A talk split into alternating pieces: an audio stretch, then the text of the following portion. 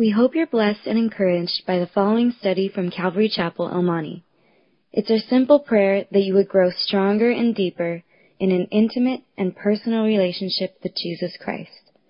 Should you have any questions, please feel free to contact us here at Calvary Chapel, El Monte. All right, well, if you have your Bibles, let's open up today to the book of Ruth, chapter 2. We're going to go through this chapter and, and then we're going to partake of communion together.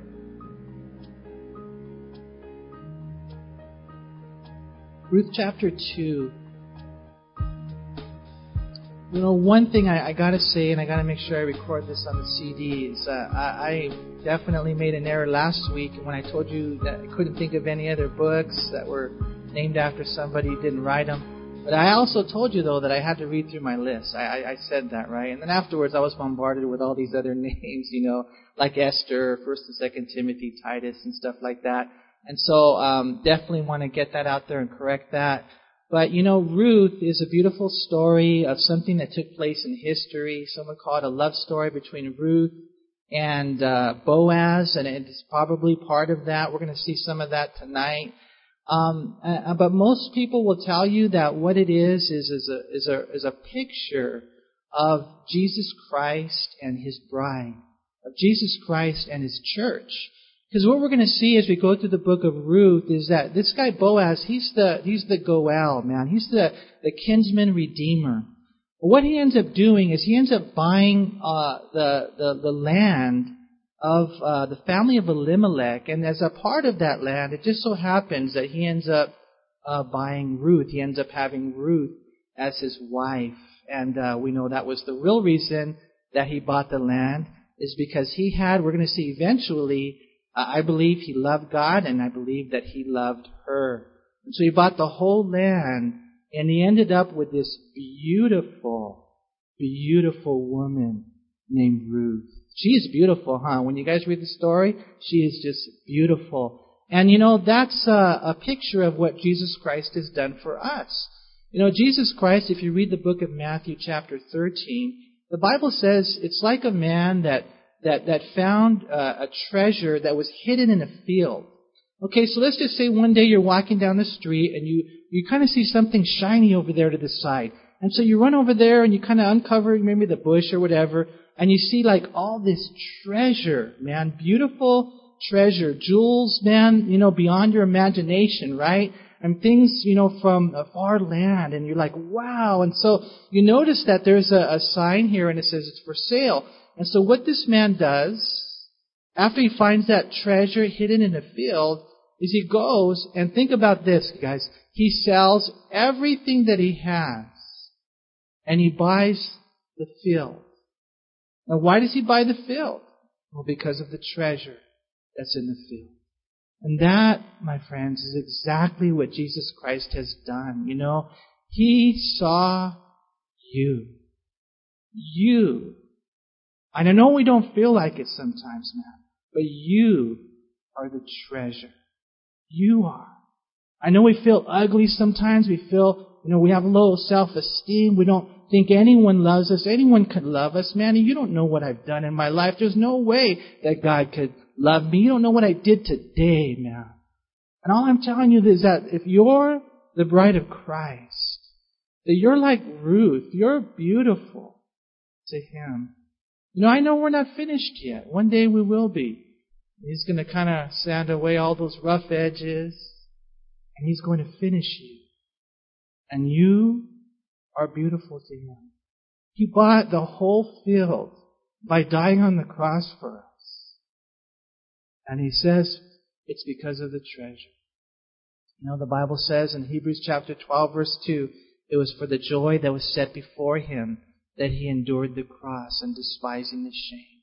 And that's what the Lord has done, you guys. And I pray that, you know, as we go out and we try to behave, you know, we try to live life right, yes, that's good and everything, but, you know, let there be the proper motivation. You go and you, you want to live for the Lord because you have been accepted in the beloved. That before the behavior, there's got to be the belief. That before the duty, there's got to be the doctrine. You got to know who you are in the Lord. before you will ever be, you know, what you are, what you want to be in the Lord. And so let's make sure that our, our, we don't put the, you know, the cart before the horse. Have you given your life to Christ? Have you humbled yourself and said, I'm a sinner in need of a Savior, Jesus Christ, I give you my life? Then man, let me just tell you, you just you need to know that, that you are His bride. This is a picture of that, and Ruth is a stimulation of what you're supposed to be as the bride, and she's a beautiful picture. And we pick it up here in Ruth chapter 2. Notice what it says in verse 1. It says, There was a relative of Naomi's husband a man of great wealth of the family of Elimelech, and his name was Boaz. And so now we have this introduction of a character with character. His name is Boaz. Uh, his name means in him is strength or standing in strength. Uh, later on, uh, Solomon, when he builds the temple, he names one of the pillars after his great great grandfather Boaz. We read that in 1 Kings chapter 7, verse 21. And so we're introduced to him, and we see here he's a man of great wealth, it says in verse 1. And I, I don't know for sure, but it's interesting. The same Hebrew words are also translated a mighty man of valor. And so Boaz was a man of strength. He was a man who stood in strength. He was a man of great wealth. He was a man, uh, a mighty man of valor. Great guy. You know, and if you guys are looking for role models, here we have a couple right here, man. Ruth and Boaz. Because look what it says in verse 2. It says, So Ruth the Moabitess, she said to Naomi, Please, let me go to the field and glean heads of grain after him, and whose side I may find favor. And she said to her, Go, my daughter. And then she left and went and gleaned in the field after the reapers, and she happened to come to the part of the field belonging to Boaz, who was of the family of Elimelech. Now, you know, the more we read about Ruth, I think the more admirable she becomes. Uh, here we see, you know, you guys remember the story? They had come from, you know, the land of Moab. They were poor. They didn't have nothing. Um, you know, Naomi's husband died. Then her two sons died. Uh, one of her daughters stayed in Moab, and then we saw last week this great commitment of, of Ruth. She said, No, I love you. I, I will cling to you. I'm committed to you. I care for you. I'm concerned with you. It was just love that's just so amazing, right? And so as they're there, think about it, they're poor. They don't have any money. They don't even have beans and rice, man. They've got nothing, okay? And so what do you do? You know what she did? Ruth said, you know what? I'm going to go out and work. Is that cool with you? Is that okay, Naomi? I'm going to go, and I know how your law is. We read about it in Deuteronomy 25, Leviticus chapter 19, that what they would do in those days is when they were, you know, getting the harvest, they would leave a few grapes here, leave a few grapes there, so that the poor could come behind them and glean. And she said, is it okay if I go out there and work? And you know, and just as a quick side note, I think that's pretty cool, huh? That that she wants to work. Now, I'm not talking about working nowadays, you know, we got a lot of girls and they're working out there in the workforce. Man, hopefully, prayerfully, you can come to that place in your life where you can just work at home. You know, and you be that wife and you be that mom. That, that would be so cool, right? You know, hopefully you can bring yourself to that place, man. Because is there a lot of work at home, just out of curiosity? Raising kids, is that, is that a job? I mean, it's a big job, domestic engineer, right? And man, but there's some girls, to be honest with you, and I don't want to offend anybody here, there's some girls, they don't like to work, man. They don't like to work. They don't like to clean. They don't, and Ruth right here, she says, you know what? I'm willing to work. And that's a biblical principle. You know, the Bible says in 2 Thessalonians chapter 3 verse 10, if anyone will not work, neither shall he eat. We need to teach our kids this, huh? Imagine that. If you don't do your chores, no dinner, man. I think that would be great, actually, you know. But anyways, here we see Ruth. Uh, I think one of the reasons she left her idols is because she was not idle. She was a hard worker. And we need to have that mentality. There's a Latin proverb that says, providence assists not the idle. But anyways, here we see they were poor, definitely, And what God would do is God would command the people, we read in Leviticus 19, you shall not glean your vineyard, nor shall you gather every grape of your vineyard. You shall leave them for the poor and the stranger. I am the Lord your God. And I wonder if there's anyone here today who's poor. If there's anyone here today who, you know, you don't know how you're going to make it, man. How you're going to pay rent. Maybe even sometimes how you're going to get food. Man, we need to know that the Lord will provide for you. You know, we can read that in the scriptures how God has a heart for the poor, God has a heart for the widow, and He has provided a way for them to be able to get their food with dignity. I like what David Guzik said. He said it's a wonderful way of helping the poor. It commanded the farmers to have a generous heart, and it commanded the poor to be active and work for their food, and a way for them to provide for their own needs with dignity. So what ends up happening? Naomi says, Go, my daughter. And in verse 3, she left and went and gleaned in the field. This is after the reapers. And she happened, I circled that in my Bible, she happened to come to the part of the field belonging to Boaz. She happened to come to that field. I mean, of all the fields, she ends up in that field. You know, the Hebrew word right here, it speaks of an unforeseen meeting or event. The Hebrew lexicon even uses words like accident or chance or fortune or fate. You know, and, as Christians we know there's no accidents with the Almighty. There's no such thing as fortune or fate with the Father. What we see, you guys, is this, man. That the Lord has His hand on your life. He really does. You know, I was reading today in Nehemiah chapter 9 verse 12 that he guided them with a pillar of fire by night and he guided them with a cloud of pillar by day to give them light on the road that they should travel. You know, God will guide you even when you don't even realize it. You know, especially if you have a heart to do the right thing. You know, you want to be a hard worker and here we've seen Ruth up to this point beautiful woman, filled with love, care, and commitment. She basically said, you know what, I'm going to die so that my mother-in-law might live. Basically what she did is she left her life. And God honored that. You know, and I know we're doing our best and we're trying to follow the Lord and you know, we're asking God to show us His will.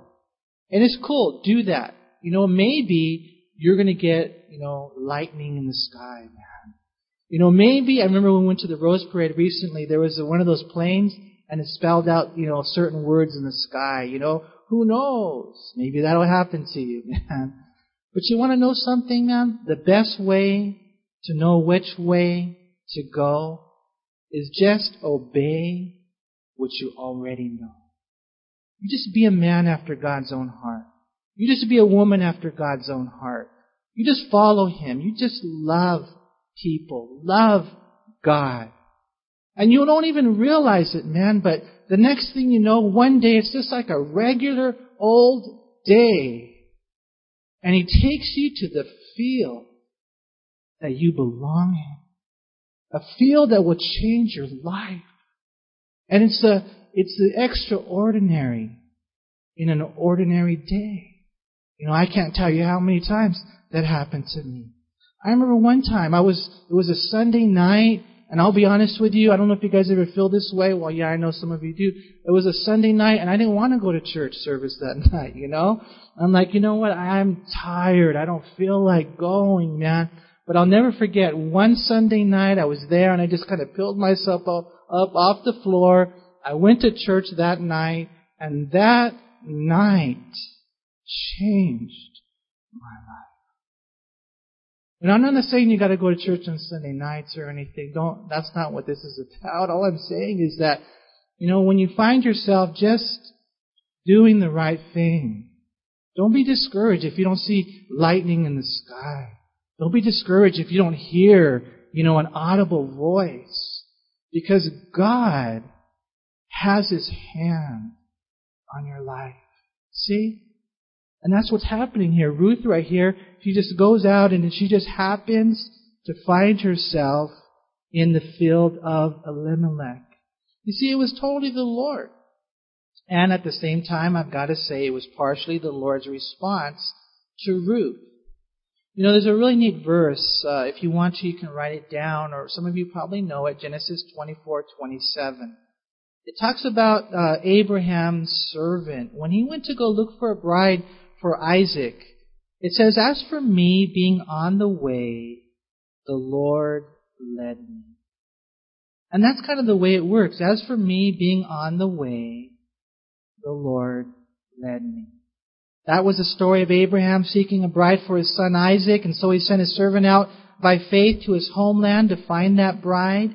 And what happened was God perfectly, amazingly, supernaturally guided him straight to the house of Abraham, straight to a beautiful, young, and available woman named Rebecca. No, now none of that would have happened if Abraham did not send his servant and if the servant was not on the way. And that's why he said, being on the way, the Lord led me. You see, and so we have to ask ourselves this question. I guess if I could just rephrase it a different way, are you on the way? Are you walking with the Lord now? Are you seeking His face? Are you doing your best to love God and love others? Are you walking by faith? You know, when you're on His way, when you're on the way, He will lead you. But if you're not on the way, if you're doing your own thing, you know, if you're, you know, God's got a plan for your life, so does the devil. You gotta be so careful. Are you in the Word? Are you in prayer? Are you in fellowship? Or do you have a heart that's yielded to Him? But God wants us for us to be on the way, and He will lead us, right? And that's what ends up happening, man. It's so cool. She found herself, boom, right in the middle of Elimelech's field. And so we read in verse 4, at, when, when he was there, I'm sorry, Boaz field, Now behold, Boaz came from Bethlehem, and he said to the reapers, The Lord be with you. And they answered him, The Lord bless you. And so here's the boss. He comes into the, you know, the shop.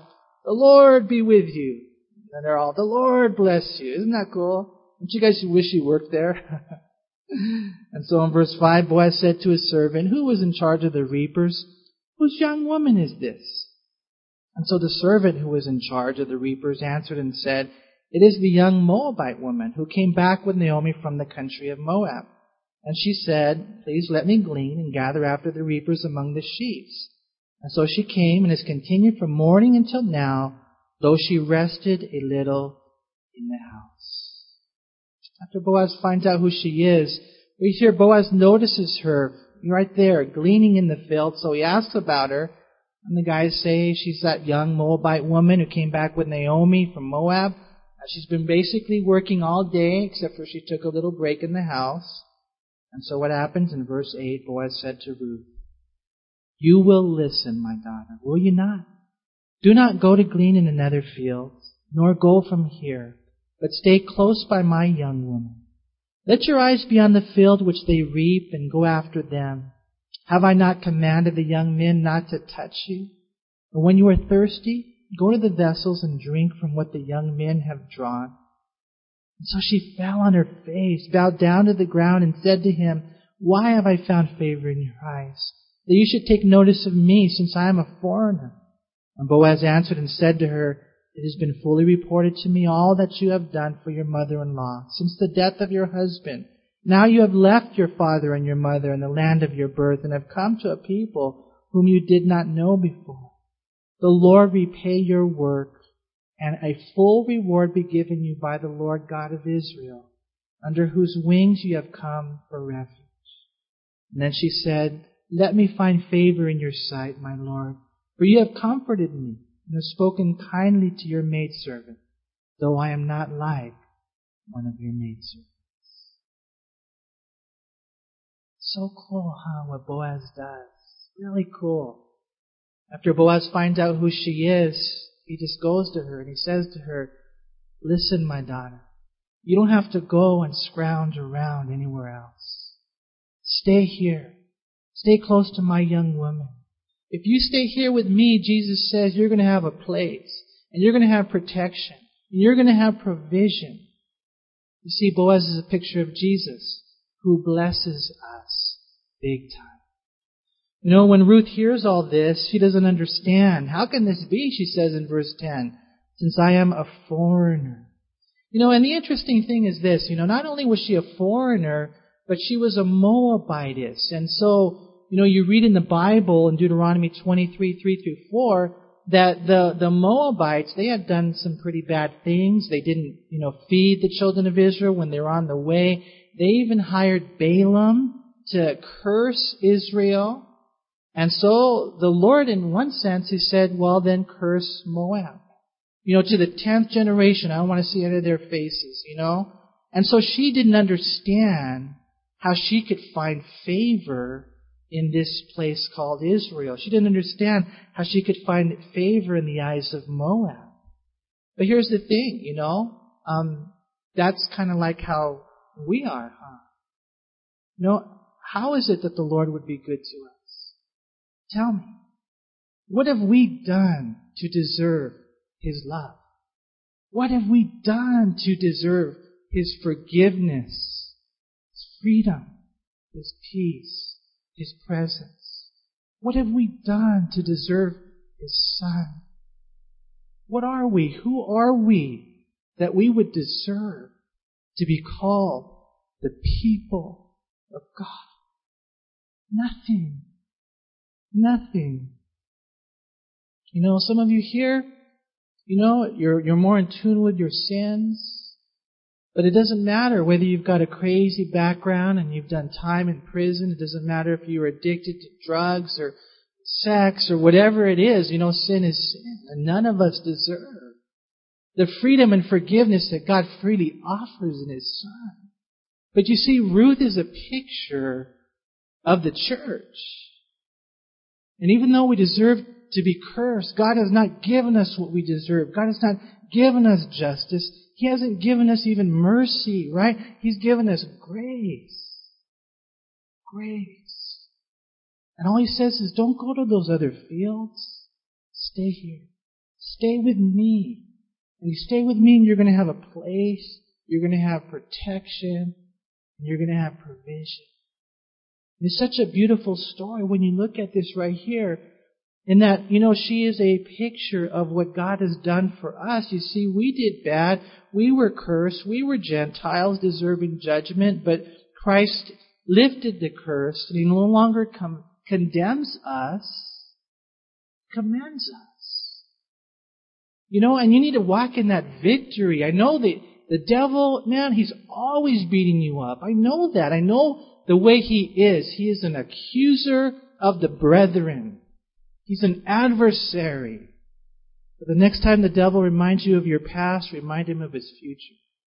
Okay? Take him over to Revelation chapter 20 and show him where he gets thrown into the lake of fire, man. Show him. No, if you've placed your faith in Jesus Christ, you are God's son, you are God's daughter. And I'm only saying that because I believe that will stimulate you into a life of holiness when you finally understand who you are. That's why when you book, read the book of Ephesians, chapter 1, 2, and 3, it's all about the riches of Christ, right? How rich we are, how we are in the beloved, how we're already seated in the heavenly places. You know, and then he goes on after he talks about the, you know, the riches, and then he goes on and talks about living the life. First he gives the wealth then the walk, then the war. First the doctrine, then the duty. And when you look at Ruth, you find out, wow, this is exactly what's happened to me, Lord. You know, but we need to make sure that we come to the Lord like Ruth came to Boaz with a very humble heart. You know, she didn't come and say, finally, somebody notices what I do. I mean, some of us are like that, right? Some of us are like that. Lord, I've been, you know, doing all these things and all, man, finally someone notices how good I am, right? She didn't say that. Not at all. We don't see that at all, right? Nor does she ask, why have all these bad things happened to me? She doesn't ask that. I mean, we talked a little bit about, you know, the things that had happened to her. You know, her, her father-in-law died and and her husband died, and she was young when her husband died. And then she was taken out of her land and taken to a foreign land, and she was very, very poor. And yet she was a beautiful woman. She didn't ask, why did all these bad things happen to me? As a matter of fact, what she really asked was, why would anything good happen to me? And that's got to be our heart. You know, we don't deserve it. We don't deserve it, but we come to the Lord in humility. I'm a sinner. I'm a sinner, Lord. But I heard through the grace file that even though I'm a terrible sinner, you are a wonderful Savior. So we come to the Lord and we humble ourselves. And what ends up happening, you know, Boaz just says, man, I've heard of everything you've done. In verse 11, he says, it's been fully reported to me all that you have done for your mother-in-law since the death of your husband, and now you have left your father and your mother and the land of your birth and have come to a people whom you did not know before. I've heard all about it, all that you've done. You know, and we read right here that Boaz just prays for God's blessings upon her. In verse 12, the Lord repay your work and a full reward be given you by the Lord God of Israel, under whose wings you have come for refuge. You know, when you look at that verse in reverse, it's kind of cool. You know, we see what, uh, this is what Ruth did. Ruth had come under the wings of the Lord for, for refuge. And we see this is what God does. God repays and gives a full reward to the obedient. You know, and when you think of someone coming under the wings for refuge. Um, what we see right there is basically like these little birds. You know, you can see them now um, coming under the feathers or the wings of their parent. It's a tiny bird snuggling under the protective wings of its parent. You know, and, and when you think about it, you guys, and we talked a little bit about this last week, it's a very practical challenge for all of us but if I could just get specific tonight, and I, and I know I did a little bit last week, but I just want to reinforce it, especially you ladies that have mother-in-laws, you know. he says right there, if I could just read it, look at, you guys read it again, verse 11, it has been fully reported to me all that you have done for your mother-in-law. Usually they're not the in-law, usually they're the outlaw. And I want to challenge you. You know, life as a Christian woman is not dull, it's practical. And it's not just religion, it's relationships, it's love. Sometimes for those that maybe you struggle with the most. So, Oh, I go to church and I do this and I'm involved in ministry. Okay, cool, cool. I'm proud of you. And you read your Bible today for half an hour and you prayed and you give to the church and you tithe and all these things. And that's fine and that's good and everything. But you know what? The Lord, that's, that's cool, but the Lord is looking at your relationships with people. He's looking at whether or not you love them. And if you got struggles, especially with your mother-in-law, and I know sometimes, you know, maybe they, you know, are, are a certain way to you. You know, we saw last time that Naomi was a pretty interesting character. She was a bitter person. But you want to know what we're going to see by the end of the study today? That Ruth's love began to change her. And so I'm telling you right now, let's make this very practical here. You know, Boaz said, I see. I see your religion. No, he didn't say that. He said, I see, been fully reported to me all about your love and what you've done for your mother-in-law. I just think that's so cool when I read that right here. You know, Ruth had come to know the Lord not just in lip service like others. She came to know the Lord not like Orpah did, who kissed Naomi, but with a whole heart and a complete commitment. She was able to cling to Naomi. Why? Because she clung to the Lord. And you know, Boaz sees that and he sees the way that the fruit follows the commitment to the Lord. You know, I want to encourage you guys, if you haven't already, you know, run and find shelter under the shadow of God's wings. Uh, Psalm 17:8 says, "Keep me as the apple of your eye; hide me under the shadow of your wings." You know, and so you're like, "Well, Manny, how do I get under the shadow of God's wings?" Pray. Psalm 17:8 is just a prayer. God, Lord, keep me as the apple of your eye; hide me under the shadow of your wings. Number one, pray. The enemy is after you.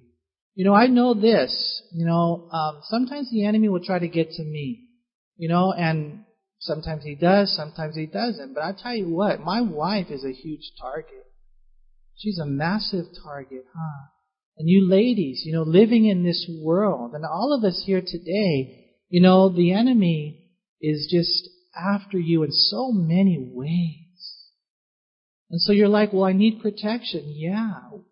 We need to pray for you and you need to pray. Lord, keep me as the apple of your eye.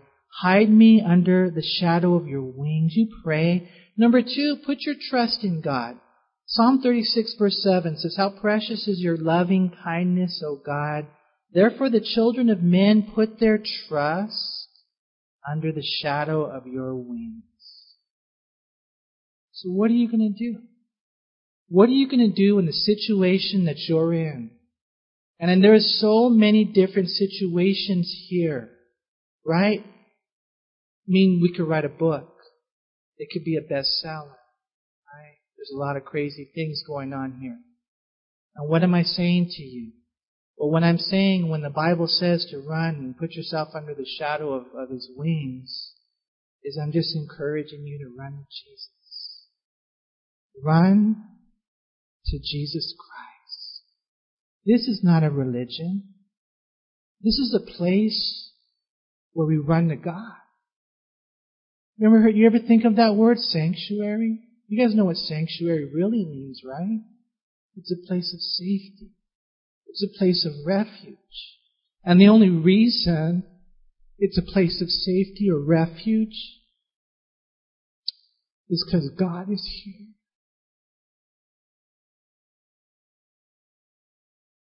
Man, I have seen lives devastated. I have seen marriages. I have seen children. I have seen people ravaged by the enemy because they didn't run to the Lord. Because they, they didn't stay under the shadow of His wings. No, we see here like a little bird struggling under the wings of its mom a lot of people also see the wings of the cherubim. You guys remember the Ark of the Covenant? And the cherubim, they had their wings over the mercy seat. One angel on this side, the other angel on that side. And there were the wings of the cherubim. And right there in the, uh, the mercy seat, right there on the lid of the Ark of the Covenant, they would sprinkle the blood. Once a year, the high priest would come in. And maybe that's where you run. You run to the cross. You guys stay there at the cross. If you do, God will cover you, and He oftentimes uses His word to do just that. Unfortunately, a lot of people don't. That's why in Matthew 23:37, Jesus was weeping, man. You know, God cries when people don't choose to run to the shadow of His wings. It says in Matthew 23:37, "Oh, Jerusalem, Jerusalem, the one who kills the prophets and stones those who are sent to her. How often I wanted to gather your children together as a hen gathers her chicks under her wings, but you were not willing. How about you tonight, man? Are you willing? Come to the Lord. Come to the one who made you, the one who died for you, the one who loves you. It's very simple. You just place your faith in Jesus Christ. You see, Ruth was willing and she had come under the wings of the Lord, her refuge, and God would reward her one day. You know, and let me tell you something, man. You know, we always talk about this, whatever a man plants, that he will also reap. But it's not just negative. It's also positive. You continue to obey the Lord. Simple, man. I'm just going to pray. I'm just going to read. I'm just going to seek the Lord. I'm going to love my family. I'm going to love my friends. I'm going to do the best I can, whatever roles and responsibilities I have. I'm not going to waste time. I'm going to give God my life. You continue just to obey Him, and He will reward you. Because you plant things, and then you reap them, right? It usually takes time. But you watch what happens. Hebrews 6 verse 10, it says, God is not unjust to forget your work and labor of love which you have shown toward His name, in that you have ministered to the saints and do minister. See, God rewards work, God rewards obedience. I like Psalm 19:11. It says, "Moreover, by them your servant is warned, and in keeping them there is great reward." What kind of reward are we going to get? You know, we don't do it just for the reward, but God definitely motivates us. So we see right here that Ruth you know, she, she goes, she works, Boaz takes notice, Go, Boaz says, hey, you know, I'll bless you, stay here. And so we read in verse 14, it says, Now Boaz said to her at mealtime, Come here and eat of the bread, and dip your piece of bread in the vinegar. And so she sat beside the reapers, and he passed parched grain to her, and she ate and was satisfied, and kept some back. I mean, Boaz is just blessing her, huh? Have you guys ever gone to, uh, what's the name of that one restaurant? Ah, I can't think of the name of it right now. But anyways, you go there and they give you some bread and they give you the pour a little vinegar right there, and a little oil, and those little crunchy things or whatever, and then you dip your bread in there. Doesn't that sound good right now? Boaz is giving her some bread, some vinegar. Other people think, well, maybe this vinegar is actually wine. It's a kind of maybe a picture of communion. I don't know. The main thing is that he's just blessing her, right? He's just blessing her big time. And what we see is as she's eating, it's kind of interesting. He even gives her roasted grain, and she keeps back some of it. She keeps back some of it. Now, there are some who say the reason she kept back some of it is because she didn't want to look like she would eat too much. You know, some girls are like that on dates, you know? I don't think that was the real reason, huh? What was the real reason she kept back some of it? She wanted to get to Naomi, man. And doesn't that touch your heart? You're like, man, this girl is beautiful. You know, some of us recently, we had the, uh, the privilege of going to a conference. It's a two-day, two-day conference at Calvary Chapel South Bay. And, uh, you know, one of the pit stops we had was Krispy Kreme. And, uh, and, you know, when we were there, uh, we stopped there and you know, uh, blessed were the brothers that took some home to their wife and kids, man. Let me tell you, that's the way it works, right? You're considerate. That's what Ruth is. She's considerate. And uh, we see in verse 15 it says, And when she rose up to glean, Boaz commanded his young men, saying, Let her glean even among the sheaves, and do not reproach her. Also let her grain from the bundles fall purposely for her. Leave it, that she may glean and do not rebuke her. And so she gleaned in the field until evening and beat out what she had gleaned, and it was about an ephah of barley. He just, you know, basically says, man, drop stuff on purpose, man. Bless her. And that's the way the Lord is with us. You know, it's there. It's there for you. He blesses you. Keep working though. Keep working. Don't get lazy. Keep working, right? See what we find right here in verse uh, 18. It says, And then she took it up and went into the city, and her mother-in-law saw what she had gleaned. And so she brought out and gave to her what she had kept back after she had been satisfied. And her mother-in-law said to her, Where have you gleaned today? Where did you work? Blessed be the one who took notice of you. And so she told her mother-in-law with whom she had worked and said, The man's name with whom I work today is Boaz. And then Naomi said to her daughter-in-law, Blessed be he of the Lord who has not forsaken his kindness to the living and the dead. And Naomi said to her, This man is a relation of ours, one of our close relatives. And Ruth the Moabitess said, He also said to me, You shall stay close by my young men until they have finished all my harvest. And she ended up with about five and a half gallons of barley, which was phenomenal, plus the stuff that she had taken. You know, she did her part and, and God just totally blessed her. That's the way it is, huh?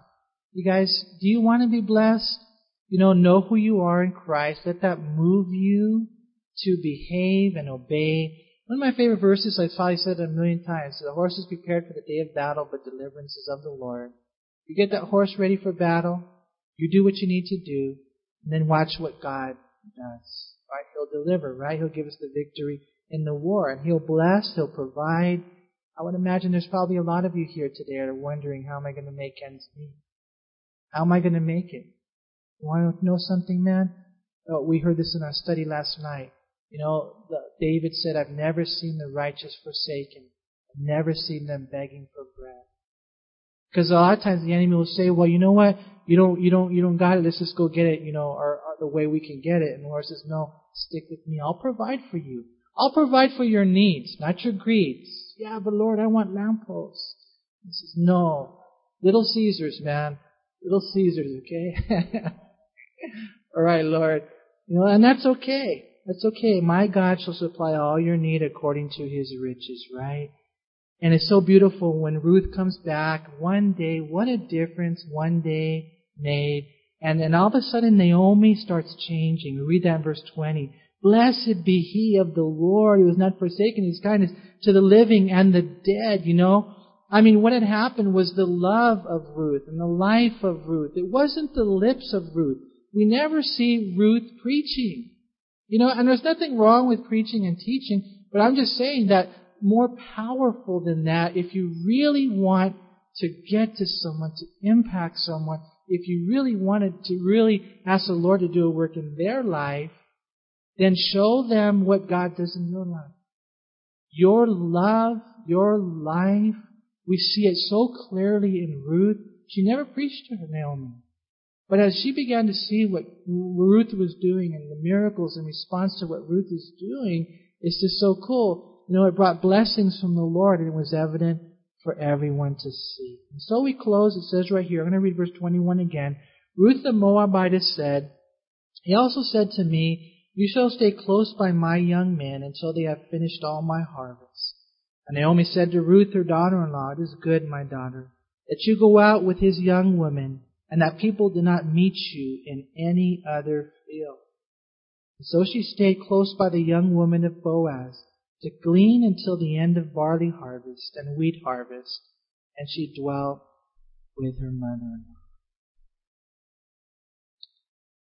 Know, real quick in, in closing here, before we have communion, you know, I, I don't even know if I should talk about this, but I will. I'll just say this right here. Uh, I don't know, it's interesting to me. In verse 21, it says, Ruth the Moabitess said, He also said to me, You shall stay close by my young men. Did you catch that? Young men. But Boaz didn't say that. Uh, it says right there in verse 8, Do not go glean in another field, nor go from here, but stay close by my young women. And so Ruth said, He told me to stay close to his young men, but we read it right here, and, and, and Boaz said, "Stay close to my young women." You know, and, and I and I don't want to like over analyze things. It's possible, you know, that maybe Boaz said that at another time, you know. But if you just let the text speak for itself, what we find, you guys, is that this relationship between Ruth and Boaz was, you know, maybe it wasn't love at first sight. You know, some people say that the moment Boaz saw her, he's like, you know, all goo goo eyed and all that, you know, and, and he went and, and he was all nice to her because he, he wanted her, you know. And I don't know if I see that in the text. As a matter of fact, it's interesting to me, you know, she's maybe, I don't know, maybe interested in the young man. She says the young man, and he is maybe seeing her as a daughter. He calls her daughter. You know, and maybe all these acts of kindness are not so that he can get her to himself, but it's just because of his love for God. Right? And then what you see, what ends up happening is, you know, because I know there are some people, you know, they believe in love at first sight, and I don't know if that's, that's not really possible. I don't think, you know, um, because that's not real love, huh? You know, what we find in looking at this right here is something different, man. Because what we find is that, um, you know, here was a man with no ulterior motives. It was, you know, he was just being nice. And here was a young woman who understandably sees some good looking young men around her. But what we find in the end of the story, it wasn't the looks, it wasn't the muscles that brought her to marriage. It was the kindness of Boaz, it was the character of Boaz, and most importantly, it was Ruth's beautiful obedience to God. Because in the end, you know, they hook up, right? In the end, they have this beautiful love story. And what we find is that, you know, the Lord, I think, shows us a deeper love. Because 99 times out of 100, what do we see nowadays? Everybody's looking on the outside. And I'm not saying that you can't be attracted, but all I'm saying is the most important thing in any love relationship is our love for the Lord and to follow Him. You know, what we find is Naomi gives her some really good counsel. She says in verse 22, It is good, my daughter, that you go out with his young women, and that people do not meet you in any other field. And I would say the same to you. I would say the same to me, guys. You know, we have this field of forgiveness. It's easy to go to other fields, man. There's a lot of fields out there. We got too many choices nowadays. You know, what are you going to do on, on, on Sunday? You know, and they're all at the beach and they're all at the mall. And they're, you know, washing their cat or washing their car. They're just doing all, there's just like a million other things. I go to church on Sunday? No way. We got too many choices. And, and the Lord just says, you know, don't go gleaning in any other fields. Stick with Jesus. Stick with Boaz. He says, you know, she says, Boaz is our kinsman redeemer. Know who Jesus is. Boaz has provided for us and protected you. Know what Jesus has done. Boaz told her, stay with me. Remember what Jesus said. All the things he said to you. You know, one thing that he said to you that is so cool is he promised. He said, listen, I will never leave you and I will never forsake you. And I want to encourage you to have the same words to Him. Say to the Lord today, Lord, by your grace, I will never leave you, and I will never forsake you. I won't go gleaning, Lord, in any other field. And so, Lord, we thank you for tonight. We thank you for your word. And Lord, just for this opportunity we have to partake of communion together, Lord. Father, I pray that your love, uh, that unconditional love to a people like me, people like us who are so unworthy, would be received tonight. And Lord, that every single person here, every man, every woman, every young person, older person, Lord, wherever we are, that we would understand that you are the living, loving God who sent his son to die for us on that cross. All our sins, everything we've ever done, past, present, and future, were laid on him. And we are free. We are forgiven. Lord, we thank you for that. And I just pray, Lord, for everyone here, every situation, Lord, that as we have this time of communion just to worship and to sit and to be still, I pray that you, by your Holy Spirit, would speak to our hearts. Meet us where we are, Lord. Lift up those who are downtrodden. Lord, help us to know you are the God who knows every sorrow. You see every tear and you hear every cry. You are the compassionate Savior. You're holy. You're gracious. And you're here. So we love you. Bless this time as we search our hearts, as we lift our eyes. To pray in Jesus. We hope you were encouraged by this study. If you have any questions, please call us at Calvary Chapel El Monte at air code 626-454-3414. Remember that Jesus loves you.